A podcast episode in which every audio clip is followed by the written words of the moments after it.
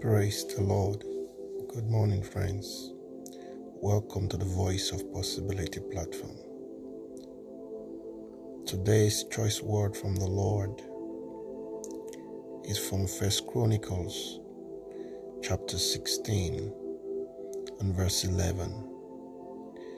I'm going to be reading two translations, but first I read from the King James translation.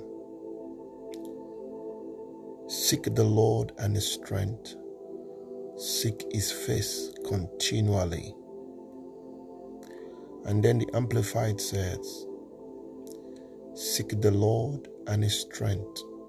Yearn for and seek His face and to be in His presence continually. I feel strongly in my spirit that this season the Lord is calling us to seek His presence and to seek His face. I feel in my spirit strongly the Lord is calling us to a solemn gathering, to a solemn assembly. He's calling us back into Him. He's calling us back into the secret place. Friends, there is a lot in the secret place. There is a lot to hear. There is a lot to see. There's a lot to receive. If men can seek God, there is no telling what they will take away from His presence. Enough of all the struggles and fightings and sweatings Let's go back to Bethel. Let's seek God's face. Let's seek what the Lord wants us to do. Let's hear from Him again. Let's close the books and go back to prayer.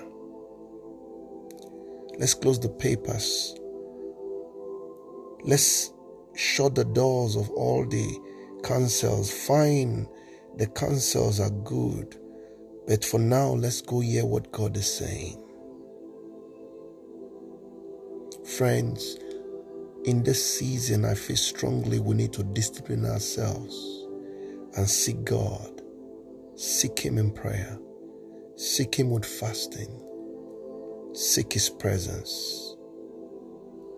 One of the strongest discipline that believers must cultivate is the discipline of seeking God in the place of prayer and of denying themselves from the pleasures that can prevent them from doing that. I'm trusting that in this season the Lord will open to you deep things such as you've not seen before as you seek Him. Till I come your way again tomorrow with another choice word from the Lord.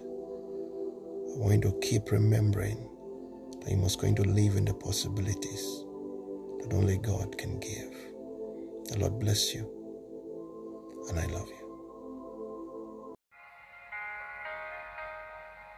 We believe you have been blessed by God's word today.